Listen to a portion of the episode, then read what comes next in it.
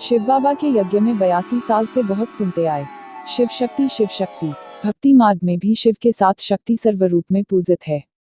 चाहे अर्धनारीश्वर रूप हो या शिवलिंग, पार्वती को शिव की अर्धांगिनी के रूप में चित्रित किया जाता है। कौन है ये शिव शक्तियाँ आज खुलेगा रहस्य। शिव बाबा की अति प्यारी प्यारी मीठी मीठी आत्माओं। आज हम चर्चा करेंगे शिव शक्ति क्या है। शिव शक्तियों को शिव बाबा ने ज्ञान का कलश भी दिया है और स्वर्ग के गेट को खोलने की चाबी भी। बाबा की इस बात से यज्ञ को संभाल रही ब्रह्मा कुमारियाँ वर्षों से आत्ममुग्ध हैं। वह ब्रह्मा की भुजाओं और शिव शक्तियों के बीच महीन अंतर को नहीं समझ पाए हैं।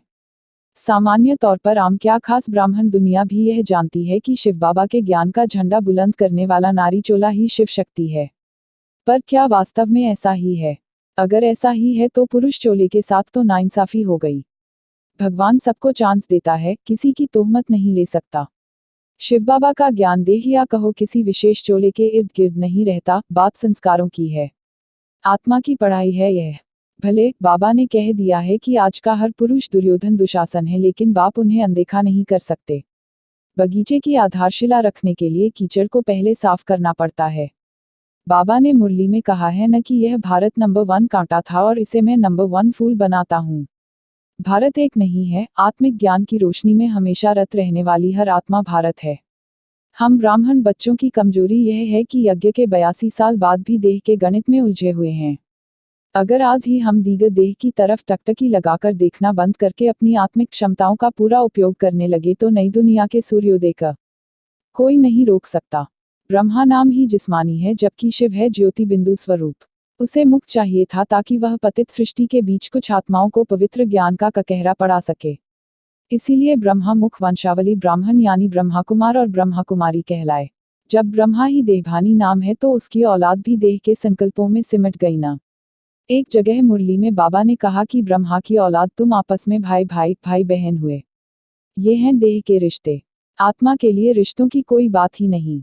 चूँकि आदि में ज्ञान था ही नहीं, बाप जन जन के देहभान को एकदम से नहीं तोड़ सकते थे, इसीलिए बाप को थरु ब्रह्मा समझौता करना पड़ा ताकि आत्माएँ यज्ञ में ठहर सकें। सब ड्रामा अनुसार हुआ है। कोई सवाल इसमें उठ नहीं सकते। लेकिन यह समझौता बाबा को आज भारी पड़ गया है। ब्रह्मा कुमारियाँ आज तक भी देह का पोषण कर रही हैं। आत्मा आत्मा की बात केवल वाचा तक सीमित रह गई है। आत्मिक स्टेज नज़दीक होने से कर्मना सेवा आपे ही छूट जाती है। वैसे भी बाबा ने कह रखा है कि आगे चलकर मनसा सेवा से नई रंगत निकलेगी। मनसा सेवा करके विश्व को परिवर्तित करने वाली वो आत्माएँ अपने प्रभाव को फैलाने के लिए लगभग तैयार हैं। वो ही हैं असल शिव शक्तियाँ जिन पर स्वयं बाबा विशेष ध्यान दे रहा है। ऐसी ही आत्माओं के लिए यादगार गीत बना हुआ है। फुर्सत से बनाया होगा कुदरत ने तुझे मेरे यार। इन्हीं आत्माओं के लिए बाबा ने कहा था कि आत्मा की सारी कट उतर जाने पर तुम डायरेक्ट बाप से पढ़ोगे। जो ब्राह्मण साकार की तलाश में डायरेक्ट कनेक्शन की बात को नकार देते हैं, जब इन शिव शक्तियों की प्रत्यक्षता होगी तो वे अपने को बहुत ही ठगा हुआ महसूस करेंगे। जो जैसा होता है वो वैसा ही बनाता है।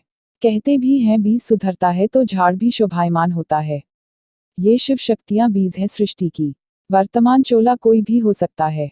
परंतु शक्ति माना स्त्री और पुरुष के संस्कारों का संतुलन। शिव के लिए कहते हैं, तुम मात पिता यानी भगवान आते हैं तो बच्चों को मात पिता दोनों की पालना देते हैं। भक्ति मार्ग में भी शिव का अर्धनारीश्वर रूप शिव शक्ति स्वरूप कहा गया है। यह है आत्मा की पवित्र प्रवृत्ति। देह की प्रवृत्ति नहीं। अगर हम अलग से लक्ष्मी, अलग से नारायण ढूंढेंगे तो यह तो जिस्मानी गणित हो गया। यह संपूर्णता नहीं है। संपूर्णता तब होगी जब आप दोनों संस्कारों से लैस हो जाएँ। सतयुग में आपको विपरीत जोड़ी ढूँढने की दरकार ही नहीं, क्योंकि आप अपने आप में ही संपूर्ण हो चुके होंगे। पुरुष चोलों को अपने अंदर अपनी खूबसूरती निहारनी चाहिए।